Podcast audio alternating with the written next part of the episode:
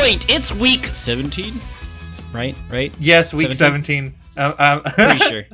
I like how you stopped your high energy uh, intro for figuring out what week this is. Uh-huh. Uh, I am your host, John, and with me, as always, my co-host, Bartolomeo, Bartolomeo Wombat Wombat Wombatson. Wombatson. How's it going, Barty? I love how ridiculous my name gets. We need to add more names to my name. How could we add more names to your real, true, uh, legal name? You know, actually, I wanted to bring that up because, um, like, for as as the authors of the podcast, I am listed as um, Wombat. It's listed as um, Wombat and John Davis as the authors Yes. of this podcast. But actually, in Spotify, you can find my real name if you just look at like Glowing Weak Point as a whole. Glowing Weak Point is done by my real name. But the author of every Ah. podcast is Wombat and John Davis. Interesting. Well, now everyone knows how to go find your real name, Right. Bartolomeo Wombat Wombatson. I mean, it's fine though because it's such a generic name that they could never tie it to a, a single real person. So Yeah. it works out. John, what's your glowing weak point? I just came back from vacation. Where'd you go? Uh, Savannah. How was Savannah? Was- I haven't been there since I was like eight. It was not as hot as I expected, and it was not as rainy as I expected because I looked at it and it was like, it's the beginning of July and I'm going there, or the end of June, and it's also on the coast. Of and Georgia. it's going to be hot of Georgia, so it's going to be hot. But and all the heat the, chose to um, be in Portland. Yeah. then I looked at the uh, forecast and it was like, ah, it's gonna rain every fucking day, and and it did rain some, but like, it was fine. Like, and that's that's it was fine, even with the fact that it's Savannah and you walk everywhere. Like, you don't drive, you just walk. so, and it was still it was fine. There was a little bit of rain, came, went, we had uh, the dog with us, and and Loot was fine with it. Yeah, I'm actually going to say that um, making cities where you don't drive and you walk is actually a better way of making a city than uh, most Oh, cities in. America. So, uh, Yeah, good on you, Savannah, of all places. yeah, yeah. We we walked around, picked up some some mead and some honey things because apparently it's a huge honey industry there. Uh, I don't know anything about whether there's actually bees there, but there's like six bee related shops there. I mean, that there has Um, to be bees there then. Yeah, pretty much. uh, That's too many bee shops. I, I love mead. Mead is good. Um, mm-hmm. Mm-hmm. Got some some mango mead. I like drinking mead out of a horn like I'm Beowulf. Ah. I don't have a horn, and I've me- never drank mead out of a horn. But I would want to if I had one. Yeah. See, I've almost picked up horns a bunch of times because there's some really pretty ones at a well, I mean at the Renaissance Fair, which I go to almost every year. Right. Except for the last two. Um and Because pandemic. because pandemic. But the the problem with a horn is that you can never put down a horn. Like once you No. filled up a horn with fluids, it's in your hand. you That's have it. to empty that into your stomach. yeah, and they make stands for it, but the it's Let's be real. No, I'm You're not You're not standing a that. horn. yeah. So. Nah, I, I drink my mead just out of a glass, or depending on how bad Donkey Kong 64 is, straight out of the bottle. S- But see, Uh, that's what about you? that's what's great about the horn. Real quick, um, that's what's great about the Okay. horn is that whatever you have to, whatever you put in it, you have to drink. So, uh, like, it just stays in your hand while you're eating like huge pieces of meat straight off of the bone, and you're just like Oh, yeah, digging it's- your it's- grubby It's fingers into for vegetables. a um, uh, like a, a a turkey leg. yeah, Yeah, you need a turkey leg if you're gonna have a, a horn. Yeah, it, it's great for turkey legs. Um, my my glowing weak point is that I got a haircut. Nice. I Um, need one of those. Yeah, uh, uh, I don't know if you've seen a picture of me recently, but you remember Hmm. how long my hair was when we met uh, back in Yes, January and then you didn't year. do a haircut. Yeah, so uh, you can imagine how long my hair got. Yeah. Um, so I have pretty much cut all of it off. Um, I have my sides shaved, so they're like not even an inch of hair. Um, but then the center still has fairly long hair that I can like slick back, or I could do Yeah. like like a, a left left swoop or a right swoop. Or I imagine I could do a middle part, but I haven't even attempted to do a middle part yet because my my hair's natural part is very weird, and I have to train it out of doing that. So Ah. yeah, okay. But uh, I will never have hair that long again, ever in my life. um, it's it's all short all the way from me from now on, baby. Okay. I've thought about growing out my hair before, but my hair curls. Yeah, Uh, mine I've- does a I've- weird S curl.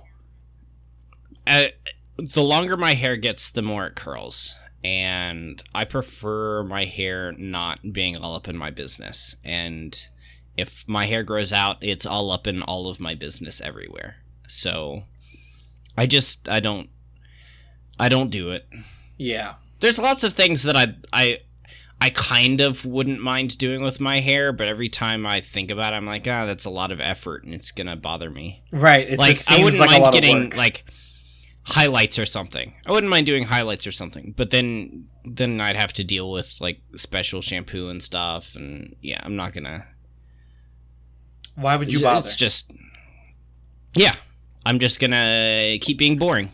No, I will. I will probably dye my hair um, in the near future. Um, I just need like fifty Okay. bucks in order to buy the uh, the dye and the tools to do it. But I've dyed my hair once.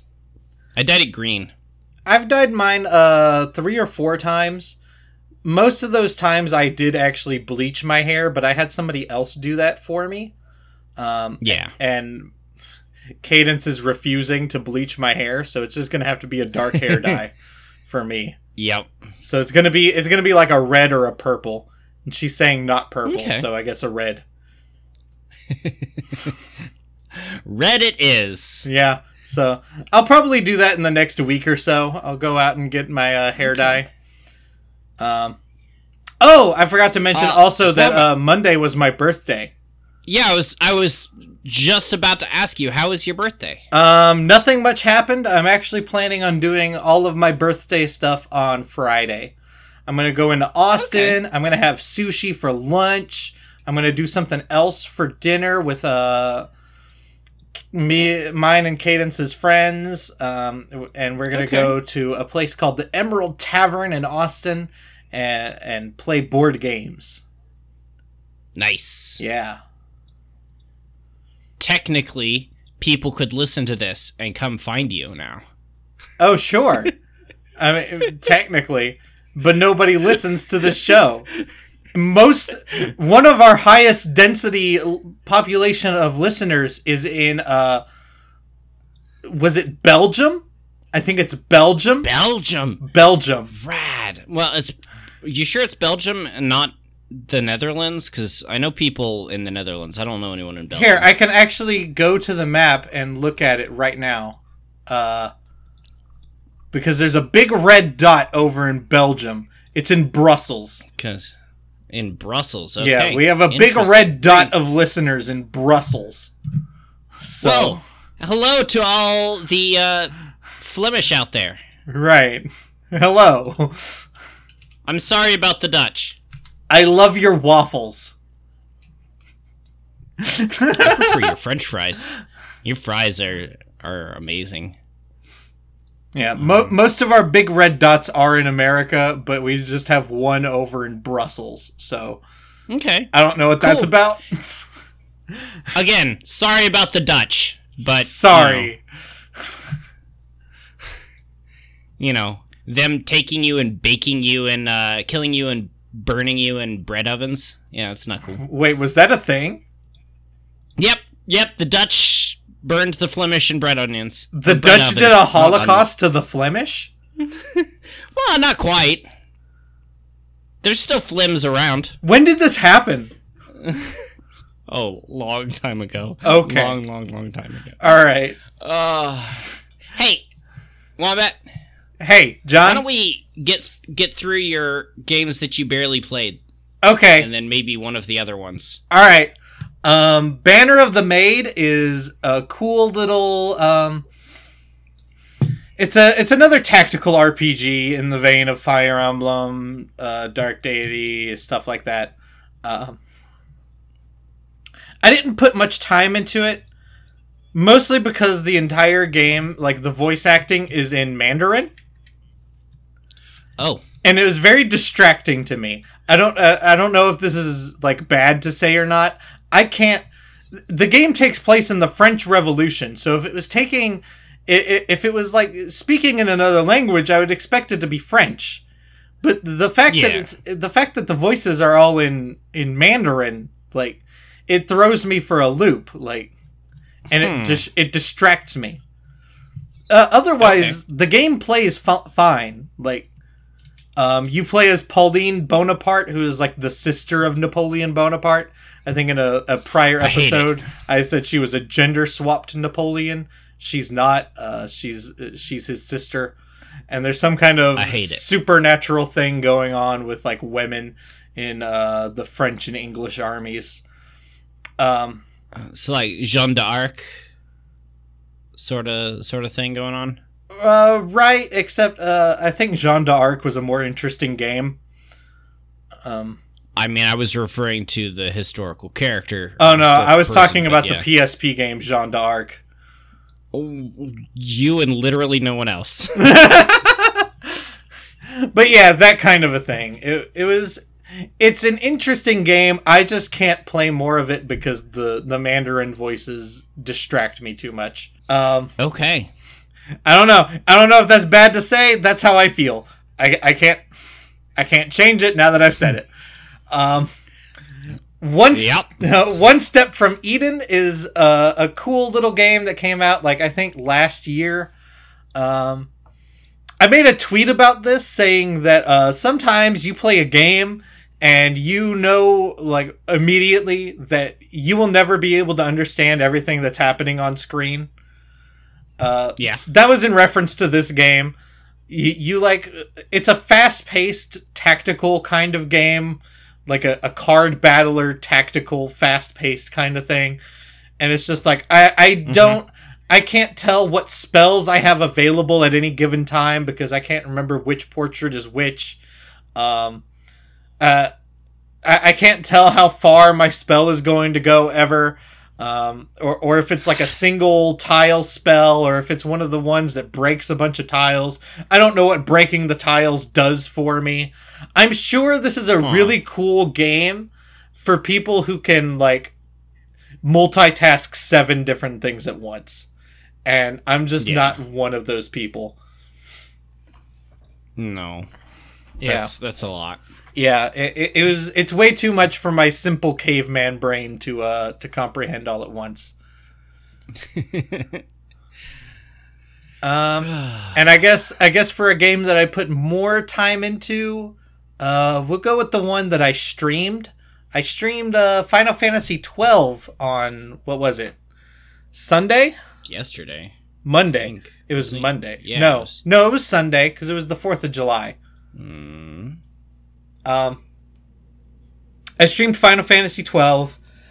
Yes, It's- you did.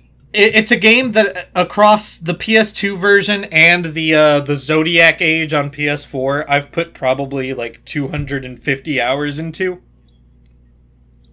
But we already know everything about Final Fantasy twelve, so you don't even have to bring it up, really. Uh, I mean, so. Um, one of the big issues that came up during my stream was the question of whether or not I would be able to multi-class or not multi-class because you can do that. You can pick two classes for a character. But my question was whether you could just skip certain classes and like use the same class twice for like two different Ah. characters. And in the original version of the Zodiac Age, back on PS2 for just Japan, you couldn't. Yeah. So when I first played the game, I didn't. But it turns out that uh, you can in the, the Zodiac Age for PS4. You can you can do you can put two people into the same class, which is good for me because I don't like the Foe Breaker class. Um, I think the Foe Breaker is a useless class. The only thing good you get out of it is the ability to use um, axes and hammers. But even then, axes and hammers are their big thing is that they have a wide damage cap, or like a, a large damage cap, high. Yeah. Um, but it's it's a wide range. Like it could deal very little damage, or it could deal a shit ton of damage. That's the big thing with axes and hammers.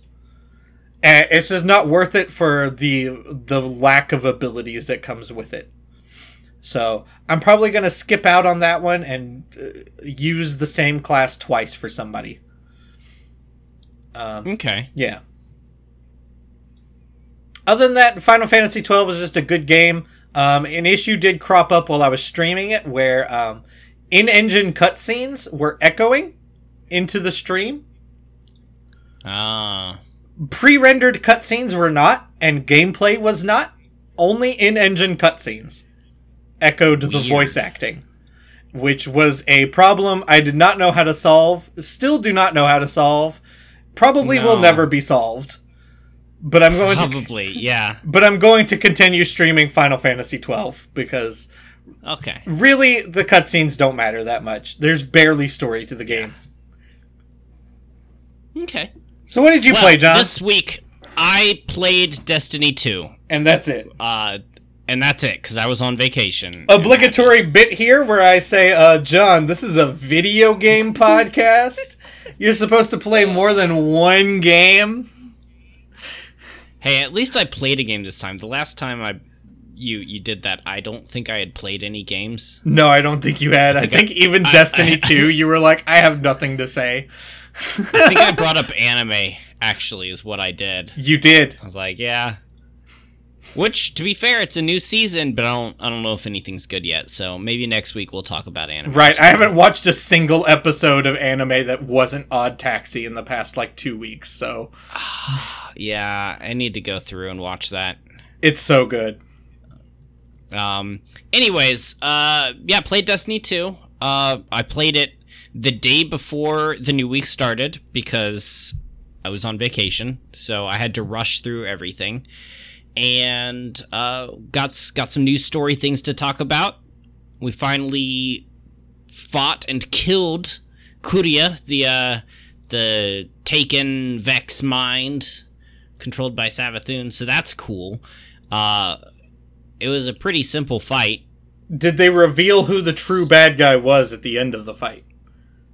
No, Okay. no. Actually, they they we we went and we defeated them because they were they were presumably the the true enemy, and we're like, yay, we did it. Now we've succeeded, and cool. Now it's just over? Now we're done. And then one of them's like, yeah, we're we're done with we're done with this little bit of the campaign, but like Savathun's still out there, and until she's gone, it's not really over. Sure. Yeah. So gotta gotta do that eventually. Maybe next year. Um Next year. yeah, uh it was it was interesting. It was fun. Got it. I'm two items away. Like I'm everything I have is um 13 20 except for my gauntlets and my chest armor and I'm close to not even having to worry about that because I am about to have another artifact power. So I can start doing Grandmasters next week. Except I probably won't because uh, starting next week, i.e., today, uh, as of the recording of this, um, it's the Solstice of Heroes. so I get to go grind out three, uh, no, nine sets of armor. Ooh, fun. Three, three, three sets of armor for each class, and yeah, I get to be doing it in a uh, in the EAZ, which they've reused the last two times. So this will be the third time I'm in the EAZ, and the grinding. Woo. Yup. Grinding the same thing we did the last two years. It's the whole game. yeah. Right. But I'll Uh. still do it. Cuz I need to I need to earn my shirt so I can have another really soft t-shirt. Okay. Yeah. Soft t-shirts are nice. Yeah, they really are. Yeah. I wish I could be wearing a soft t-shirt right now. I wear a soft t-shirt every single day and I've got enough for 2 weeks so I don't have to wear like like wash them and immediately put them back on again so I can stretch it out a little bit further and they don't get wash, washed too often. Hmm. But still need more. I'm So wearing my like, gym t-shirt. 2 week. Yeah.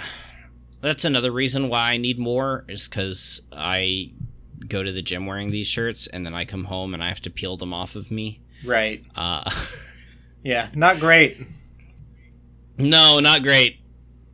So, uh, hey, tell me about uh, Wildermyth, because that probably won't take too long. Okay, uh, Wildermyth is a game I've talked about before.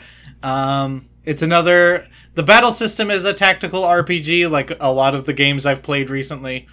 Um, but the the gameplay itself is very like uh, procedural, and it's kind of like it's D and D esque in a way. Um, one thing that I've learned recently, because I beat another campaign. Uh, this this one lasted five chapters, so I did actually have characters like retiring from the campaign midway through because they Yeah. got too old. So I learned how retirement age works. Um, Mm. warriors are actually going to be the first of your characters to retire um, because they get no bonus to retirement age. Um, hunters get a plus 10 to retirement age, so they'll usually probably like uh, retire after four chapters. And then mystics get a plus 20 to retirement age. So it's possible to have like an 80 year old mystic running around in your final chapter. Um, like one of the first characters you had. Just an old man or woman running around with all of these young chipper chipper people. Uh, Okay. also, apparently, you lose like a percentage of health per every ten years of retire uh, of like middle age into old age. So, like, you lose like a, you lose like point two of a health for every like ten years of middle age or something like that.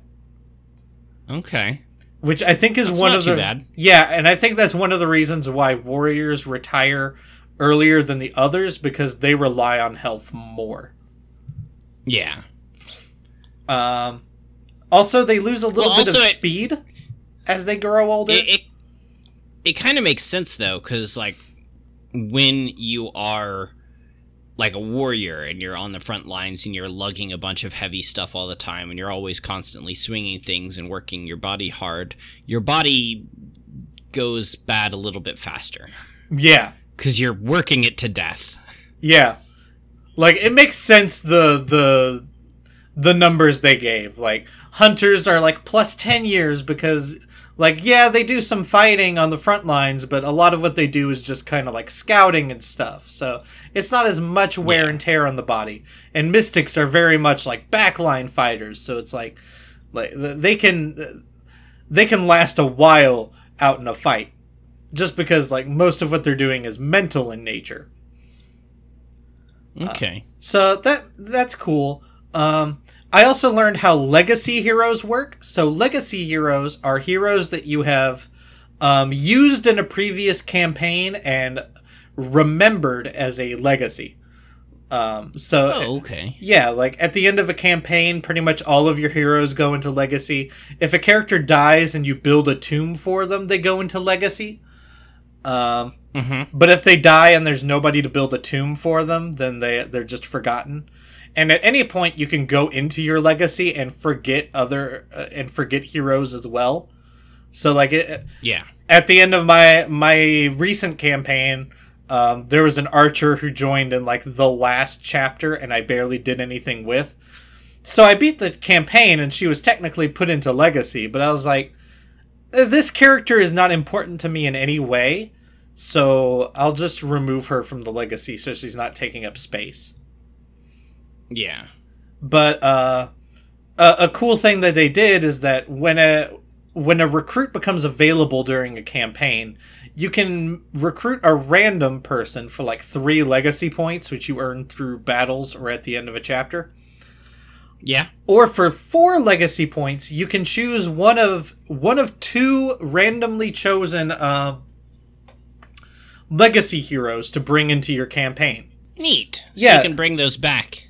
Right. And, and use them in this campaign and all, all of the like traits and stuff that they picked up in their previous one like if they're like star touched and they have like the the shooting star missile arm or whatever they'll still have that and Okay. it if they reach like a new level of legacy hero because there's like multiple levels like the folk hero or stuff like that um, then they keep the armor that they had and when, when you Ooh. when you finish a campaign with a person the first time then um like they automatically become folk heroes so Okay. whatever whatever armor they get during their first campaign they get to keep but then if you take them into another campaign and they level up their like legacy ranking then they'll get to keep the armor Yeah. you gave them that time as well Oh. so that only happened with one of the two people I took into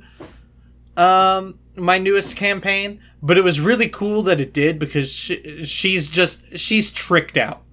She is Okay. her name is Molly Drac. She is a warrior and she has a big fucking axe and she has been uh she has been graced by the hills wh- which it, Can you even use her again though? Because like with, I'm assuming that they still age out.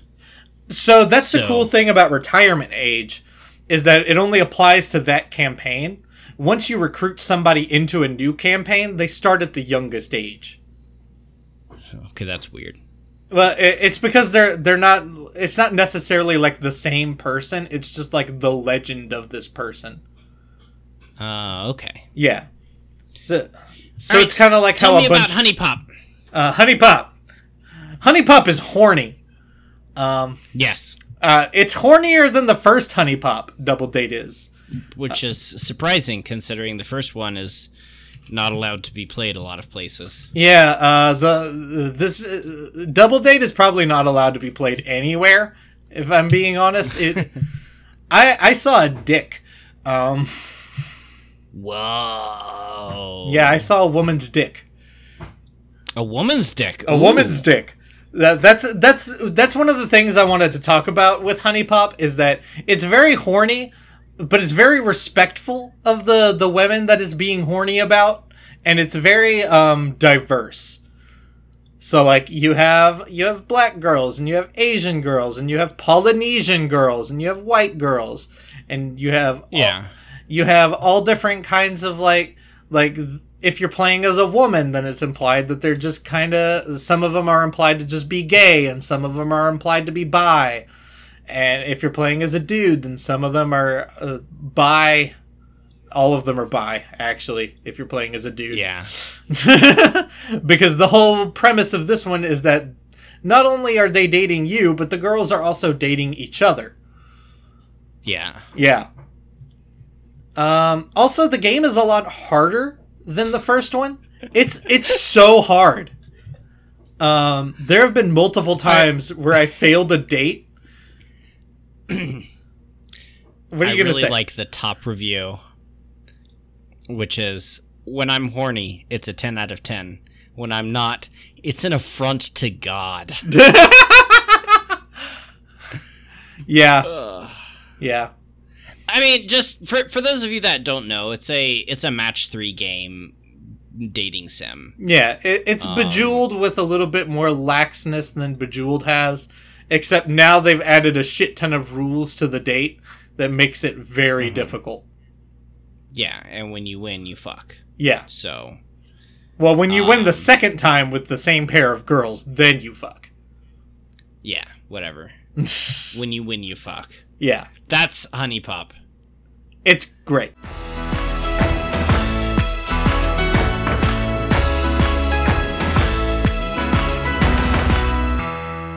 Game facts! Talking about game facts. Talking about the facts about games. What are we talking about today, John? We're talking about the adventures of Bio Billy. Bio Billy? Yeah, Bayou Billy. Bayou Billy. Developed by Konami for the NES, The Adventures of Bayou Billy is an action game with beat 'em up, rail shooting, and racing segments, also called Mad City in Japan. I hate this. Why Mad City? I don't know. You don't know? That's just what they what they went with. Okay. That's a, I guess they don't know what a bayou is. Right. Probably. but I don't think a bayou is a city. I think it's explicitly no. not a silly, not a city. Correct. but there is there is city in the game, so it could be. oh, so Billy's just from the bayou. It's not taking place at a bayou. The the first third of the game at least takes place in a bayou. So Okay. All right. Fair enough. Billy West, the eponymous Bayou Billy, is a survivalist vigilante former U.S. soldier akin to Andy, Indiana Jones or Crocodile Dundee. In this game, he faces off against the crime boss Godfather Gordon to save his kidnapped girlfriend Annabelle. I don't like Bayou Billy. Why is he a vigilante? Why are I don't like vigilantes. I don't even like Batman. Well, I guess I like some vigilantes. I like Moon Knight. Moon Knight's a Oh, cool course. vigilante. Mo- Mo- Moon Knight's crazy. Moon Knight's literally insane. Like He's crazy. he's not crazy. He's he is a danger to himself and others. That's because you know, um, oh, who's the the enemy who can match anybody's fighting style? I don't know. You're asking the wrong person. Yeah, I am. Um, it's not.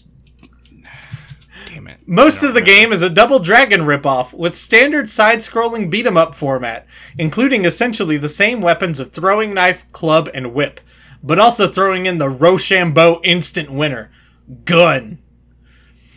That's like when you play rock paper scissors gun. Yeah, well, that's that's what Rochambeau is. Oh. I don't know what Rochambeau is. Uh, Okay, so throwing knife is the paper, club is the rock, and whip is the scissors. I mean, I'd say knife would be scissors, considering it's sharp. No, that's But- too obvious. Okay. okay. Whatever. Move on. The other two formats of the game, which only take up four stages altogether out of the nine that exist, are rail shooting, which can even use the NES zapper if you selected that option at the beginning of the game, and racing, where in Rad Racer or Spy Hunter style, you drive your Jeep up a road using your machine gun or grenades to take out opposing vehicles in sky or on land. So, so like a full half of the game is these weird other styles of gameplay. Yeah.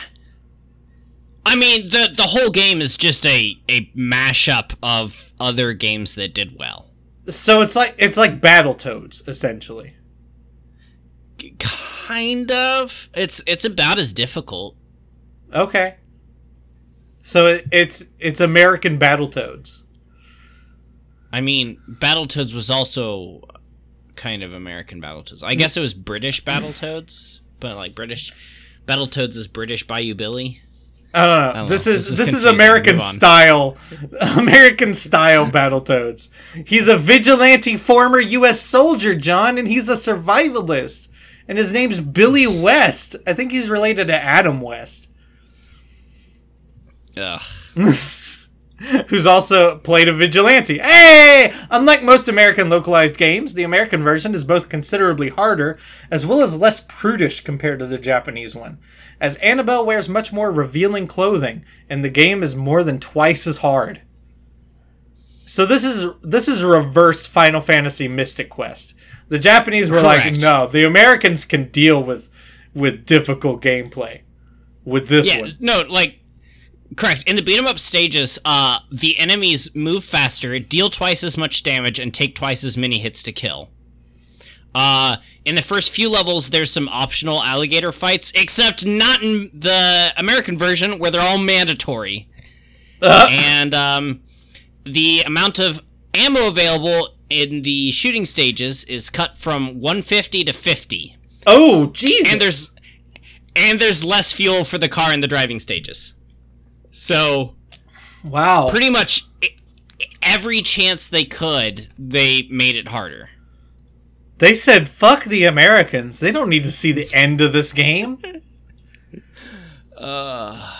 and most didn't Uh, on the other hand, the Japanese version has four times as many endings. Oh, well, there we go. As well as a special standard. quiz mode. the four endings including e- include an ending shitting on you for using power-ups, one that just changes the dialogue to be in the Kansai dialect, and a last one where instead of going to Annabelle at the end, you just leave her. you can just ditch your girlfriend after fighting so hard to save her. yeah the final level you get to the end and like you walk forward and and a door opens and she comes out and typically you walk up to her and you know you kiss and you know that it goes to another screen where you talk to each other and say how much you love each other and then you win except in this one you can just turn around and leave and and you get some new dialogue at the ending screen where it's like her yelling after you like you're a jerk. What did I do wrong? Why don't you love me? You're never going to see me again. and then and then you win. It's the worst ending. Uh, I don't like the ending that shits on you for using power ups, though. I, I never like those endings. Uh, mean Yeah, if you if you if you play the tutorial beforehand, you get some power ups from the tutorial, and then if you go straight from that into the game, you keep the the power ups. So if you complete the game still having those power ups, I think you can uh, get rid of them before you get to the end. Uh, then you you get this ending. Okay. Uh, the So- Adventures of Bayou Billy was also featured in several other mediums, including an Archie comic series, which lasted from 1989 to 1990. Long runner right there. As well as being featured in the hit 80s TV series Captain N the Game Master. In addition, it was possibly the most accurate representation of a source video game on the show, as it was portrayed as the only video game Kevin couldn't beat. I, I Like knew I said, it's a very difficult game. every single game you pick is going to tie into Captain N the Game Master in some way. I know it That's for a not fact true. at this point. That's not true. It's been true since like the third episode of our, our show. no, there have been games that I have picked that have not um, tied in. Okay. I don't remember what all games we've talked about at this point for game facts. So Neither do I. I probably need to go back and, and make a note of that. At least so you don't double up in the future. yeah, Yeah. Uh, the initial character designs for the Captain N version of Bayou Billy was done by the Australian Phil Barlow, who made uh, also Phil F I L Phil, yep. who made him a caricature of an artist who is currently in charge of Captain N and who he'd worked with on Alf in the past.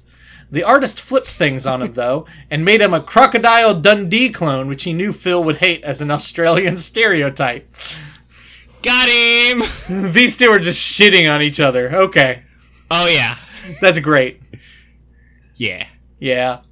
I love that. I love when artists shit on each other through the medium that they work in.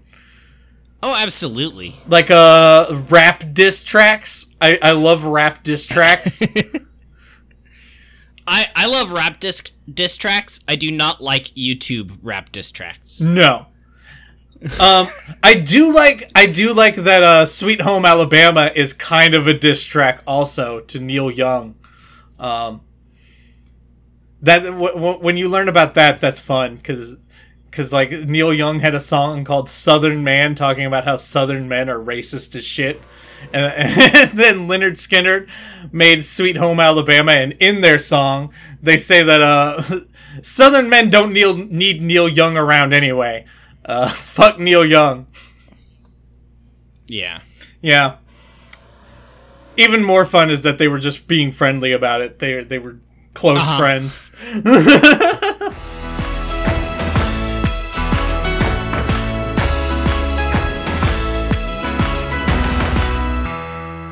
All right, so this week we are doing a light novel review recap. This is our whatever. second uh light novel club episode. light novel club episode. Yep.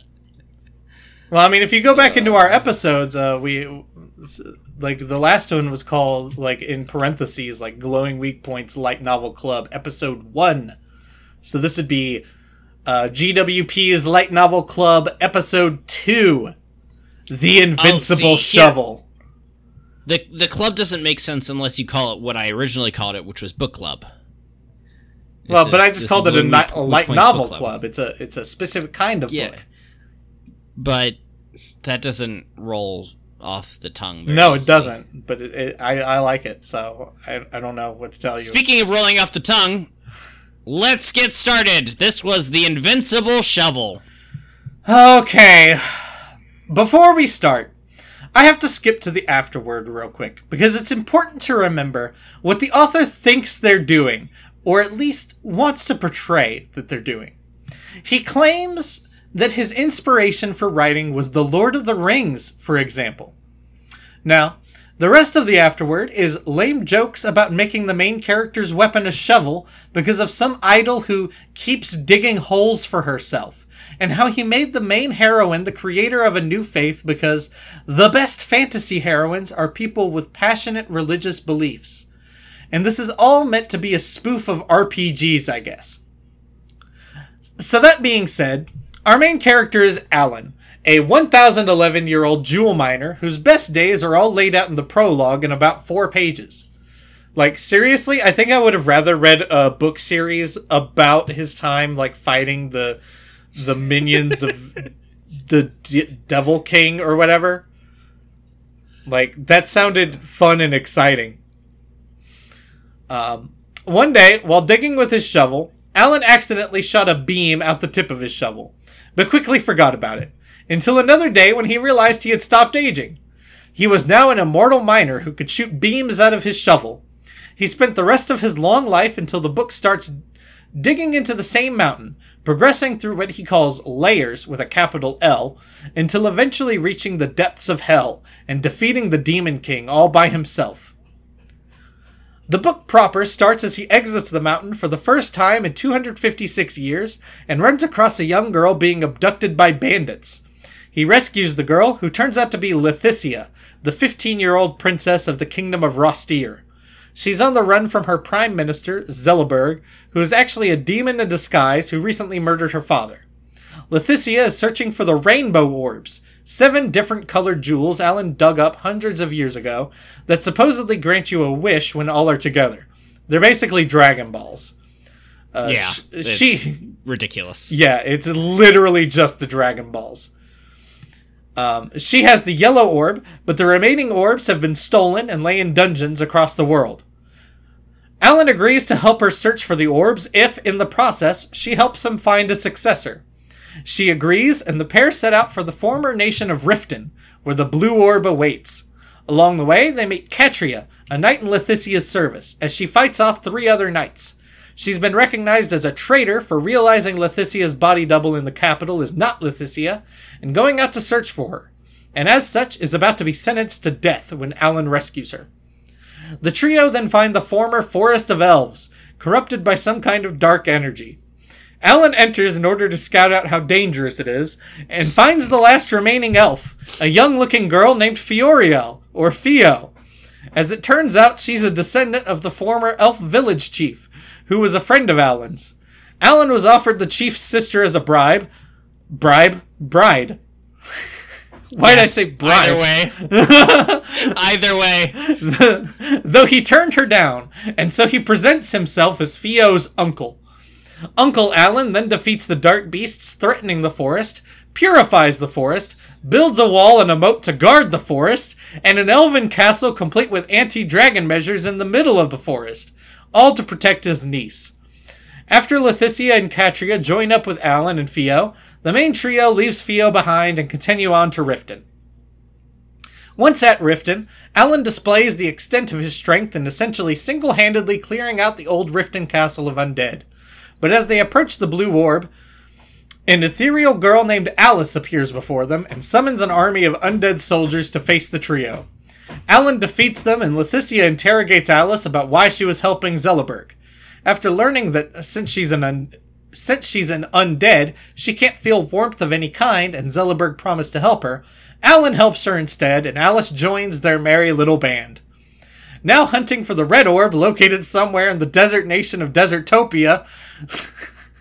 I can't.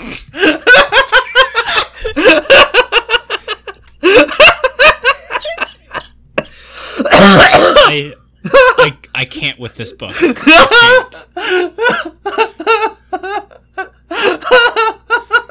Please go on so that I can I can I can get to, to my points. The group the group sneaks into the kingdom with minor incident before reaching the capital, where Alan witnesses a slave auction. A girl named Julia is being sold, and he feels that she bursts with potential. So he rescues her, and only her, from the slave block, and the five of them escape the city to take her home to her tribe. Julia had been run out of her town for failing to perform a water summoning ritual and told to sacrifice herself to a dragon in a pyramid as penance. But when asked to perform the ritual for Alan, it works fine. When they reach the town, the residents are suffering from thirst, and Julia gets a dressing down from the village chief before Alan decapitates him. It turns out the chief had been replaced by one of the dragon's minions, and he had interfered with Julia's ritual, causing it to fail. So the five head out to the pyramid to confront the dragon, where Alan easily defeats it with the power of his shovel, since the dragon's claws can't grasp a shovel. So in case you couldn't get from this, this book is just garbage. this, this book this book is vile. Like I love that word for it. I love the word It's- vile. it this book reads as though a i'm can't decide between like a i think like a six year old who somehow hit puberty way too soon. Because the one well i guess there's two things that in particular that you miss now I, I there's there's three things i want to talk about. One I mean, there's a few things I intentionally left out so that we could talk about them. Uh, everyone is horny succinctly. every every single thing that happens is horny. The the pictures in the book are just girls either naked with like flashes of light across them so you can't see them or sh- might as well be. Like there are two Um, decent pictures in the book. The one where Alan first meets Leticia, and it's still a shitty picture because it's not it's not portraying what's happening well. But Leticia is still Yeah. fully clothed and modest in that one. And also the the the picture of Catria i- uh, is pretty Yeah. modest. So in this I'd hate to say that it's a spoof of it because it's so poorly written. It's not a spoof of shit. like- he says it's a, it's they're supposed to be like- like, playing on RPG tropes. There's no RPG tropes in it. Like it's not playing Yeah, on anything.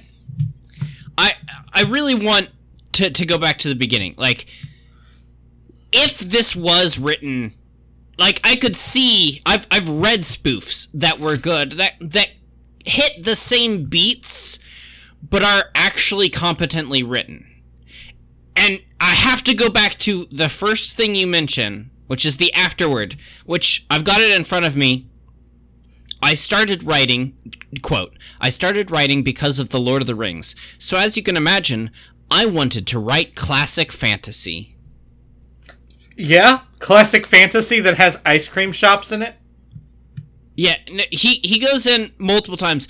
Uh, I'm sure it's rather difficult for you, my readers, to really think of this as old school fantasy, but to me, it is. Then I don't know what old school fantasy means anymore I- because I have a definition I mean- of it, and it doesn't fit this book. I, I'd, I'd offer up like three timelines for like what a classic old school fantasy would be. One, fairy tales. This is nothing like a fairy tale Nope. at all. At all. Uh, there's not anything even reminiscent of fairy tales in this. Two, uh, The Lord of the Rings. I guess technically they are on a quest. The end. That's that's it. That is it. There is nothing else reminiscent at all about The Lord of the Rings. From writing style to uh, broad beats and genre, nothing. Uh, number three, I'd say would be like Conan the Barbarian, sort of hack and slash, sword and board, um, sword and sorcery uh, novels. Those would be like the the third type of of classic fantasy I would bring up. Absolutely nothing like it at all. This is this book is horrible. This, if if a five year old turned this into their teacher, the horniness notwithstanding, like if you removed the horniness, Just the writing style alone. basically cut the book in half. But if you removed the horniness, the you would get an F in this. like um even As continuity even continuity um it's mentioned when Leticia and Alan first meet that the yellow orb has been the the kingdom's national treasure for like 2000 years. But then um, Alan immediately follows it up with like oh yeah I dug that out like a couple hundred years ago. And so it's Yeah. like w- so which which is it? It says both as if it's just fact but those two facts can't follow on each other they're contradictory in nature Um, and that happens within is, like uh, two paragraphs on the same page. yeah. Uh, everyone wants to fuck Alan. Every single person in the the, the book. Everyone Yeah. wants to fuck Alan. But everyone doesn't say, hey, let's fuck, or hey, let's do this. No, they have to do the really cringy workaround of, of uh, they use innuendos. And and this brings us first to Leticia again. Also, Every second word she says is shovel or has Shoveling shovel-tastic. or- shove amazing. Yeah. Man, that's so shovely. I hated it. I, was- I was just It it's it's unreadable. One, because you read it and you your brain cells die, and two, because even if you had the brain cells, it doesn't make sense. The the the sentences don't make sense. Nothing about anything that Leticia says makes sense at all. no. And She and just so, stops like, making sense halfway through the book. And having the character's lampshade that she stopped making sense does not then excuse her continuing to not make sense. You just wrote a character that doesn't make sense. yes. Yeah. Um, and then every everything about her becomes shovel related, and the entire book, of course, it's called the Invincible Shovel. It's going to be shovel related. Uh, everything in the book relates to the shovel. Uh, all metaphors are shed- shovel metaphors. All similes are shovel similes. Um, any time there's any growth in a character, it's because of a shovel, or because Alan dug something up inside of them. Yeah, um, the words dig and bury lose all meaning throughout the course of Yes. this book. Um, Uh, he keeps saying like, uh, "Oh, the- I can do this because I'm digging it out of X thing." Is no, that's not how things work. Uh, Why do you have a shovel two. radar? part two of the book. Um, so right at the beginning, uh, involves uh, in the first miscommunication, wherein Alan uh talks about how he'll, go get the orbs, and Leticia's like, "Oh, well, what can I do for you?" And he says, "I'd like a successor." Oh, this is still in part for- one. This is the intermission of part one. No, no, no, no. You're you're you're you're thinking. I'm I'm talking about part one, not chapter one. Uh, part two of chapter one. Oh, okay. All right. Yeah. Uh, and I'm gonna get to the word you just used in a minute, but uh, so he says he wants a successor, and Alan is stupid. He's stupid, and somehow the stupidity is part of his power because he he recognizes that some things that his shovel can do shouldn't be allowed, but he uses his own stupidity to not realize that those things shouldn't be allowed, and so he breaks the laws of physics. But that's all to say he's stupid. And, And he remembers is his dad talking Yeah, and the book is stupid, and the author is stupid, and he should feel bad. I'm sorry. And also, he might should Tsuchise, be in jail. You're stupid. Yeah. Like Yeah. I was texting my girlfriend while I was reading this book. I was like, I'm fairly certain the author's a pedophile.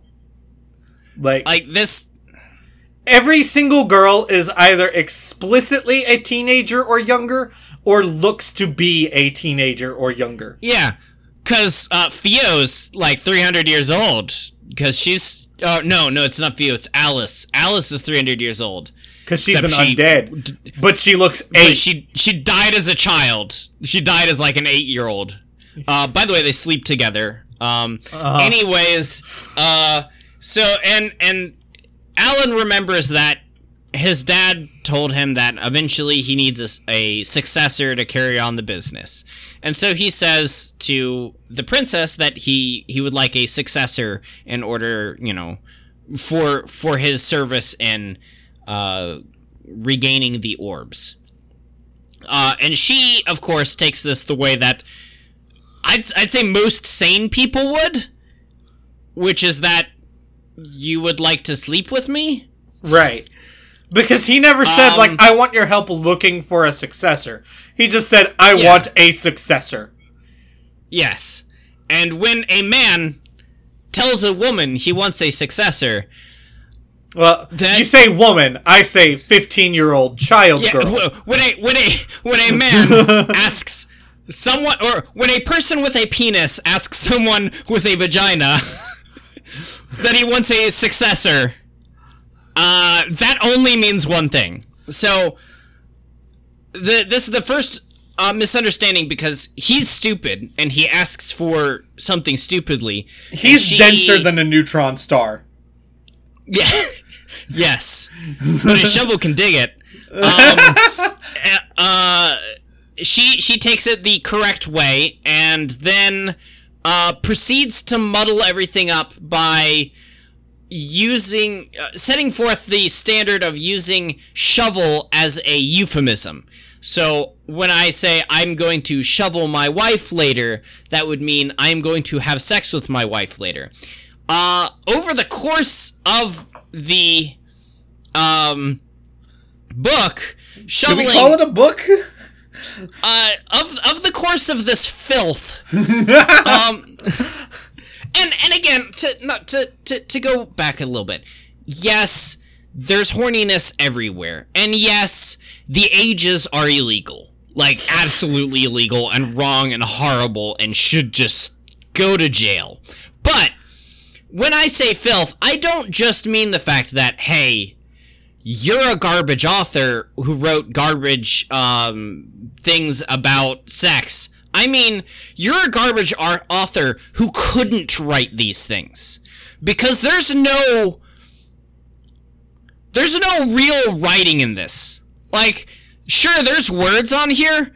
Nobody put in any quality work at all. There is zero quality to this book. like, to compare it to The Lord of the Rings, to say you took your inspiration from The Lord of the Rings is a fucking crime against humanity.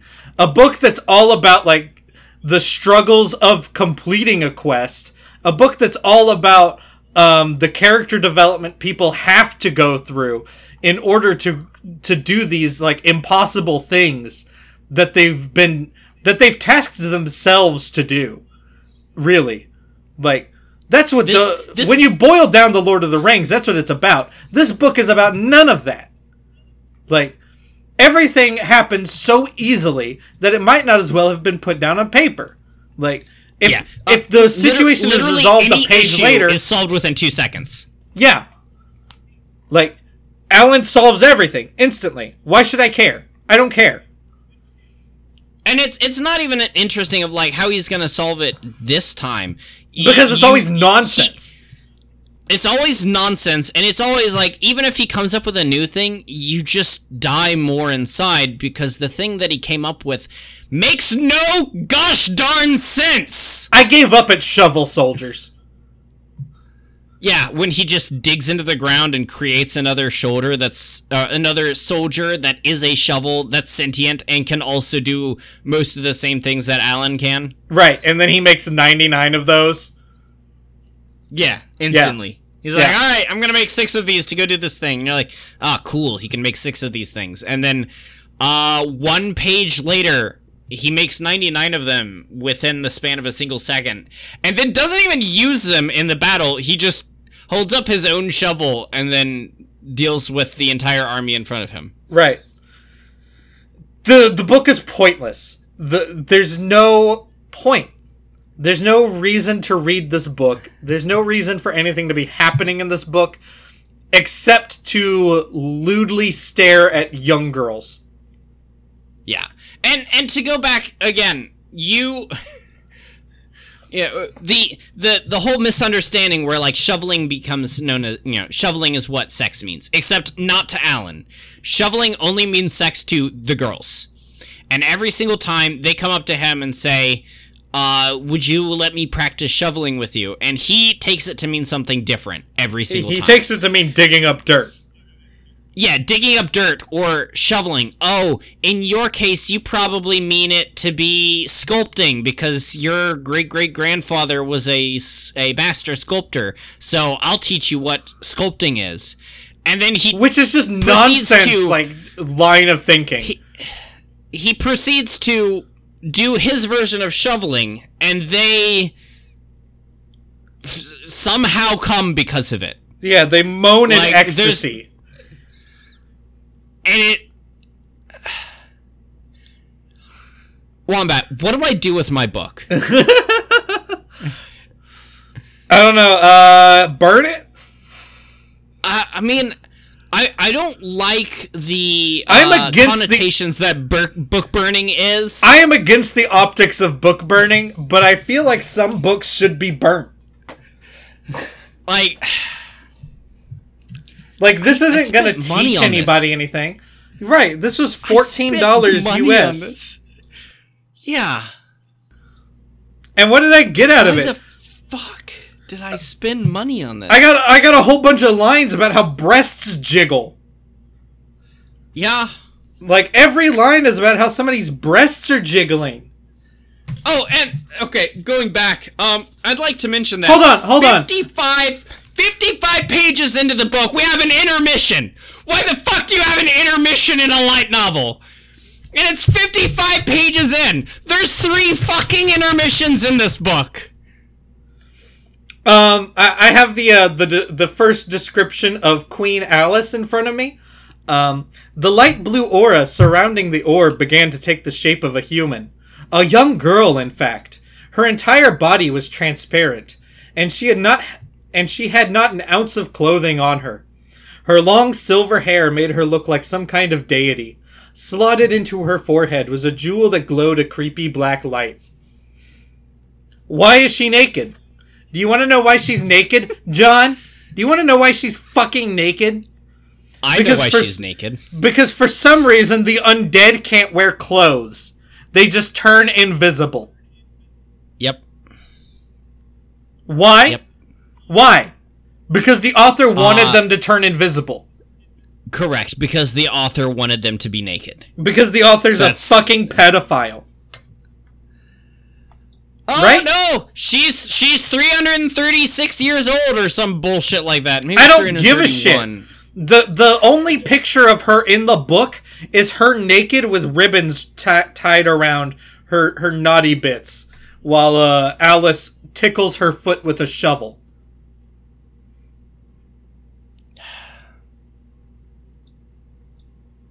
Oh, no response to that? No, nothing. I, I I have no responses to this entire book. like this this this filth.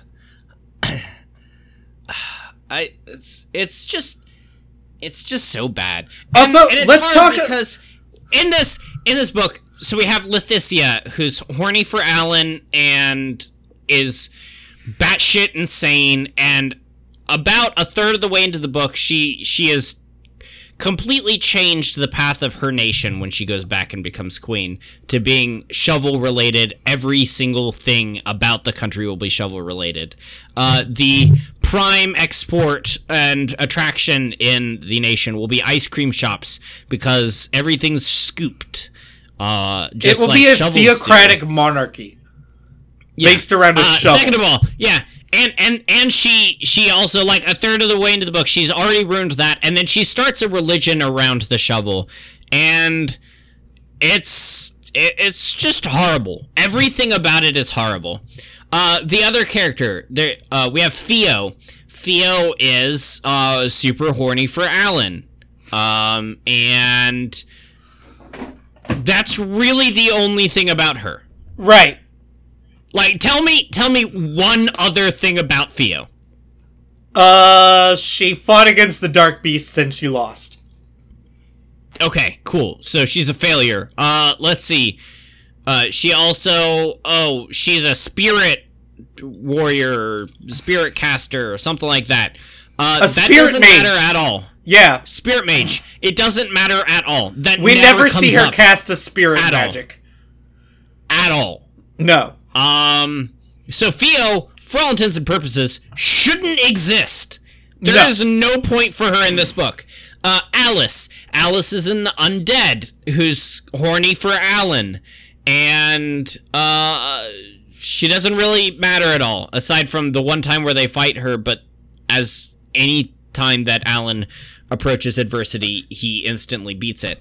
Oh yeah, Uh, Re- Julia. hold on, real quick, real quick. I want to bring up that uh, by the end of this book, by like the third chapter, they're just forgetting characters should exist during scenes and not having, not writing lines for them anymore. Oh yeah.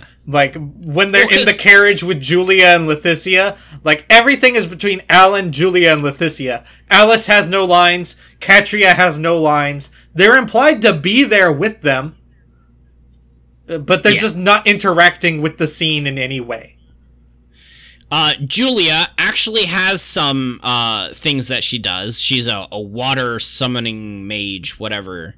Uh, a water priestess. That's what it is. I mean, her And one big thing turns out to be in the desert nation of Desertopia, which everything is is just absolutely stupid as fuck like that.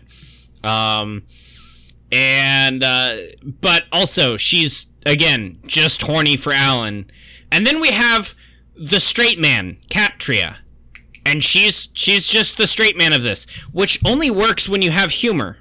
Right. Katria is the only decent character in the book by virtue of not wanting to fuck Alan. Yeah, and also not wanting to. She she's the one that like whenever something shovely happens, uh, Leticia uh, worships it. Um, Alice gets turned on. Um, I mean, no, Alice. Theo- Alice is like forced to play along with it because otherwise Yeah, right. Will torture her. Like that's what. Yes, that's really fucked up. Yeah, there's there's that where uh the way that Alice can now uh as an undead, the way she can feel things again is by being fucking tortured. Like, yeah. There, there's parts where the book describes the screaming coming from Alice in a faraway part of the castle because Leticia is hard at work on her.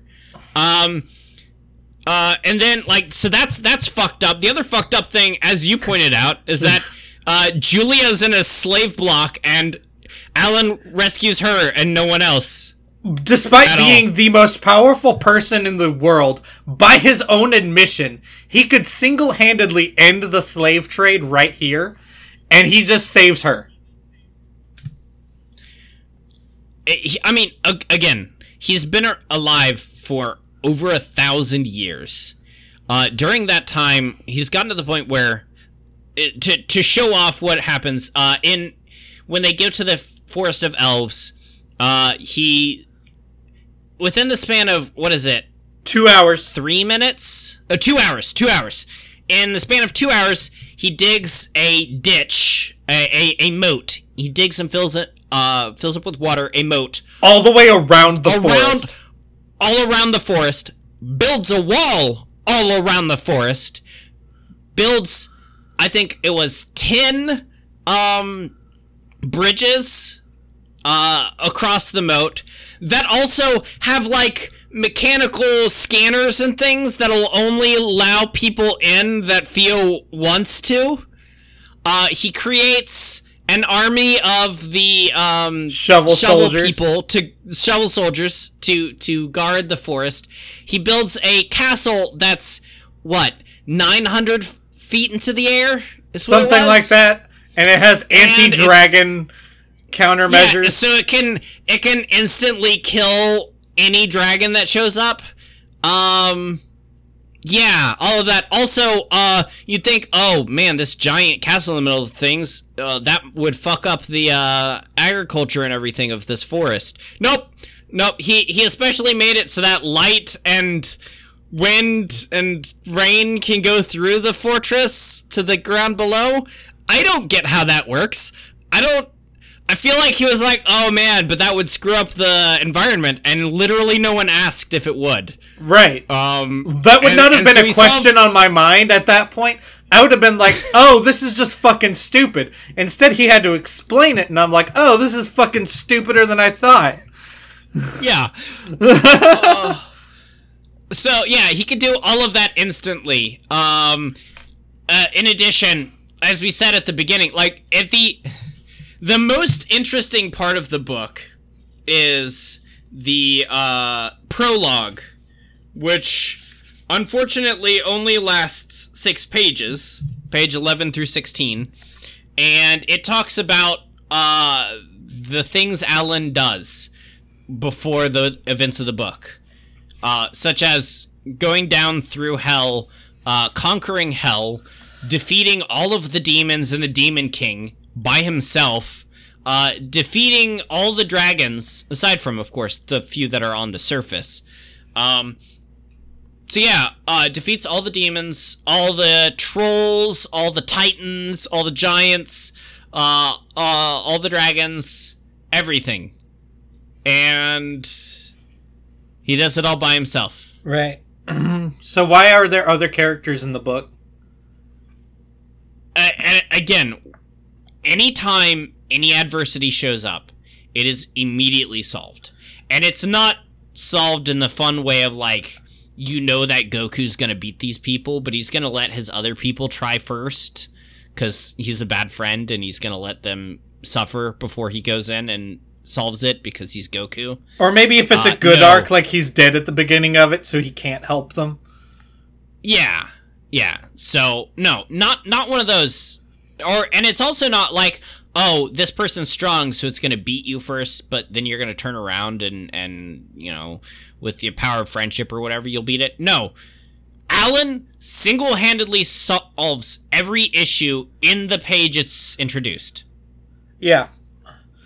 Like when when the book starts, I was frustrated at the obvious loophole of you need to go around to get the seven orbs so that you can cast a wish, or literally Alan could just go to the capital and it would be solved. Right. He could just walk up to the capital and kill kill Zelleberg, and it would be over.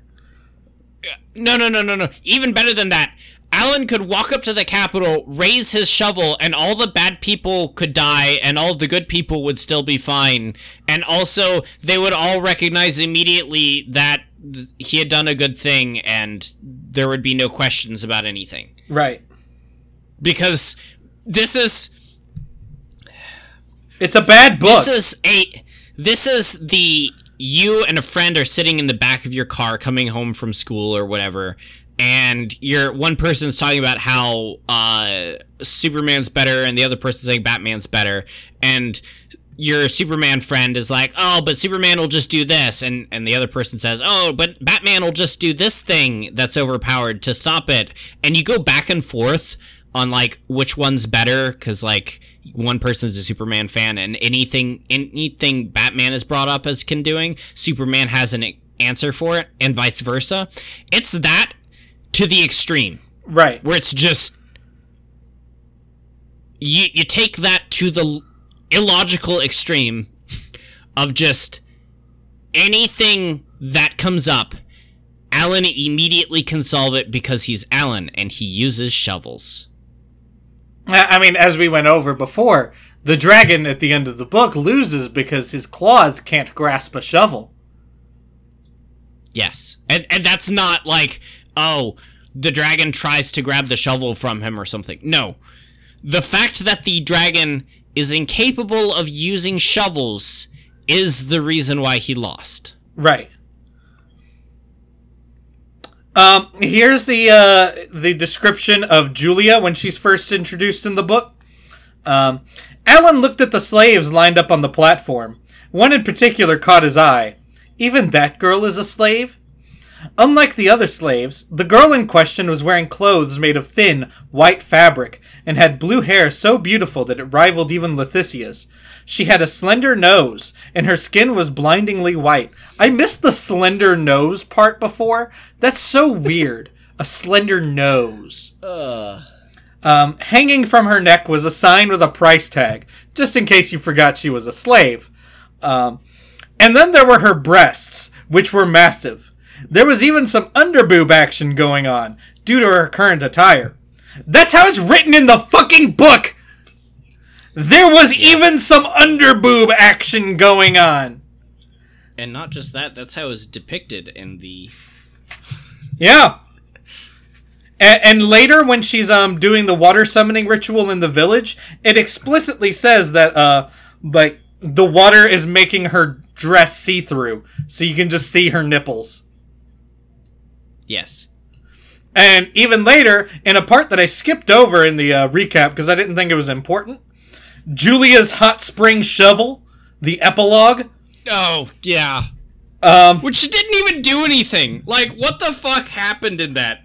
It was all she had on was a wooden wash tub and a white towel. She had a wooden wash tub on. Yeah, I, I read that and was like, uh, how the fuck does that work? Right. Uh, I'd like to point out that it, it goes you you it's it's like three pages. It, it is no, it is actually three pages. Yes. The epilogue, Julia's Hot Spring Shovel. Um, the the first page uh just kind of wraps up what happened previously. Uh, the second one uh introduces the hot tub's existence, and she walks in. Uh, the third page is a picture of her, uh, horny as possible. And then the fourth one that actually has the last words are um, uh, her offering to shovel his back. The end. Uh, I, I should have nipped Leticia's shovel fanaticism in the bud when I had the chance. Alan regrets. Despite explicitly having the option to turn her off from it earlier in the book and choosing not to because he doesn't want to ruin a young girl's innocence. Fuck Alan, is my point. All she had on was a wooden wash tub and a white towel. The latter was caught on her bountiful breasts, but did I- little to hide them. Alan could see the trembling spots of pink hidden beneath the white towel. While her most delicate bits were covered, the priestess's current state was nothing if not dangerous. And and, and as I, I read some of these passages to my my girlfriend Cadence, right? And she pointed out something that I hadn't caught on to um, much before then, which is all of the times it mentions like his adamantine self control and how it's on the verge of cracking. What does that mean? Yeah. What does that mean? Yasuhachi or- or Tsuchisei? how come- Does that mean that he's about to rape a woman at any given moment? Is that what that means? Because I can't think of what else that could mean. The adamantine self control. That's the only thing that keeps him from raping a girl, right?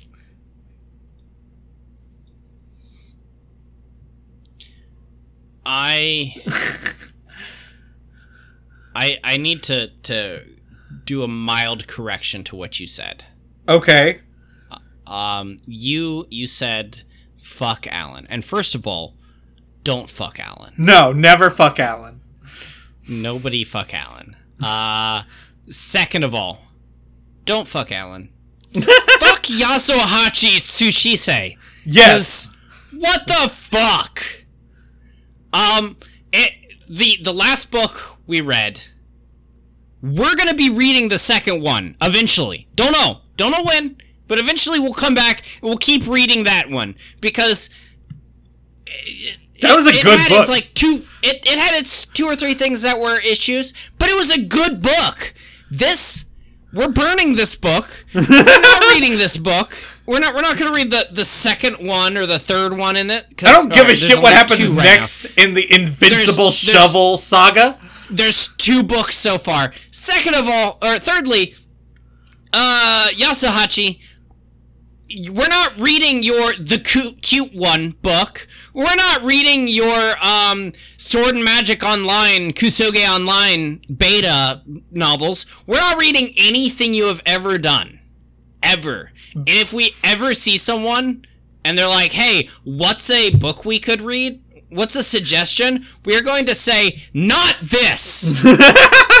not this! Anything but something made by Yasuhachi because you are a trash author who writes trash books that shouldn't even be considered as books.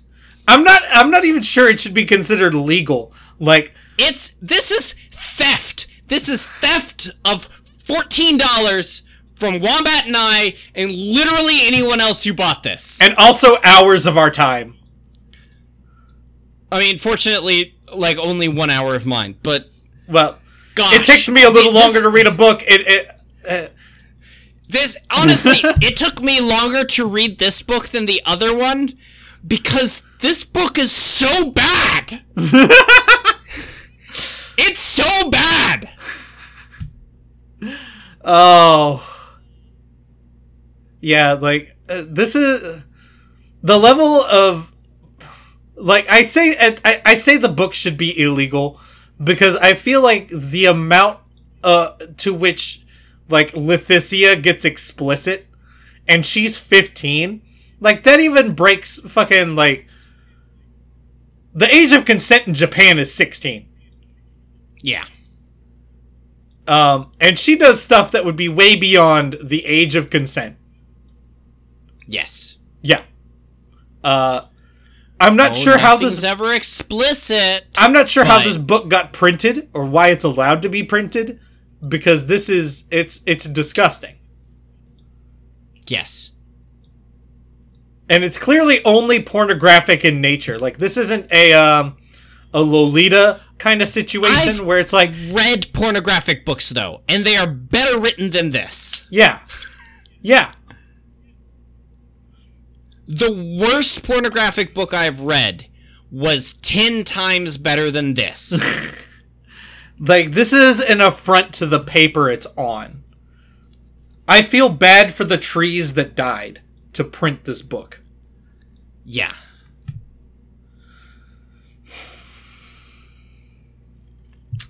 So, did you have any So, uh, pages you wanted to specifically call out like uh, last time? Oh no, no. Because it's just the whole book. If you heard that thud, it was me throwing my book across the room. Okay. Fuck this book. Um. Oh, f- uh, I, I want to bring up Theo's picture. Um, Theo is the the elf girl that shouldn't bother being in the book. Um, where they just had to white out the nipples because she's entirely naked. Like there, there's not even like the pretense of like her hair over the nipples or No. a towel or anything. Like the picture is just her naked f- from the front. Uh, Yeah. and she's a, teenager facing. Like she looks like a teenager. Uh let's see. It was a girl. She almost looked like the spirit of the spring. She had a beautiful slender body and the water came up to around her knees. Water dripped from her shoulder-length blonde hair. The girl was completely nude, which meant that Alan could see everything. When she turned to face him, her breasts jiggled. The girl's body was perfectly mature, despite her young face. The light of the moon reflected off of her beautiful skin. And she, she looks like the same age as Leticia, like 15. Yeah. Yeah. Oh, but she's an elf, so she's probably older. Except they never explicitly Doesn't fucking matter. give her age.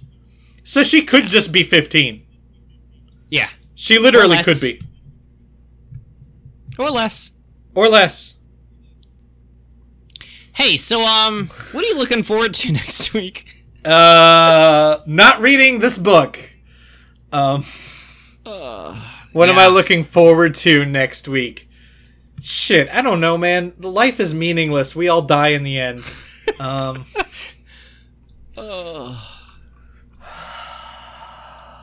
I, I look forward to streaming more. I think I'm going to stream tonight, actually. Uh, more Final. Fantasy 12. Okay. Yeah. So if you want to hear some echoing cutscenes, that's there. uh, yeah, I'm I'm looking forward to also not reading that book. Um, I want to forget this book existed. I mean, obviously, I'm looking forward to Destiny. More grinding. More Destiny. Uh huh. Uh huh. Um, oh, I, I'm looking forward to working out the uh, the hard drive situation in my computer so I can download more games. Um, Yep. You should do that. Our friend Tim worked it out, and I discovered that I had a hard drive in my computer that I just haven't used. So, Yep. Yep. Yep. You do. yep. It's okay, man. I'm only mostly an idiot. It's okay.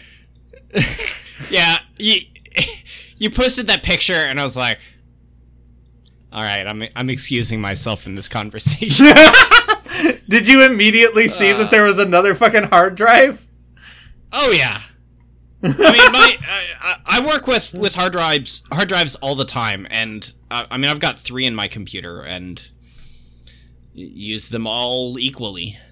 So I like how you hung me out to dry there.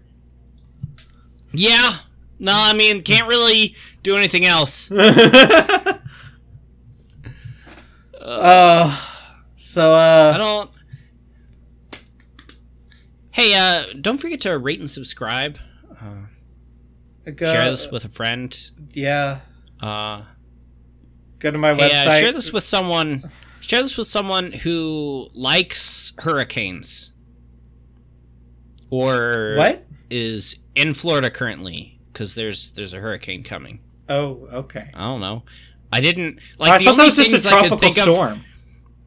Oh, um, yeah, you're right. It's just a tropical storm currently. Yeah. Uh, I I was just just thinking of things because like if I usually try and tie it into something we talked about, but like uh, thanks uh, share it with someone who likes shovels. Share it with someone who's a pedophile. Share it with someone who uh, has the reading and writing skills of a second grader. I, I mean, none of those really roll off the tongue. Share with someone who I don't know. I had something Yeah. and then I lost it. We're, share it with someone you know who lives in Florida or who acts like a Florida man. Either way. That means that means snorting a bunch of bath salts. Just don't eat anyone's face. Or All right, do. thanks everyone for coming. Bye.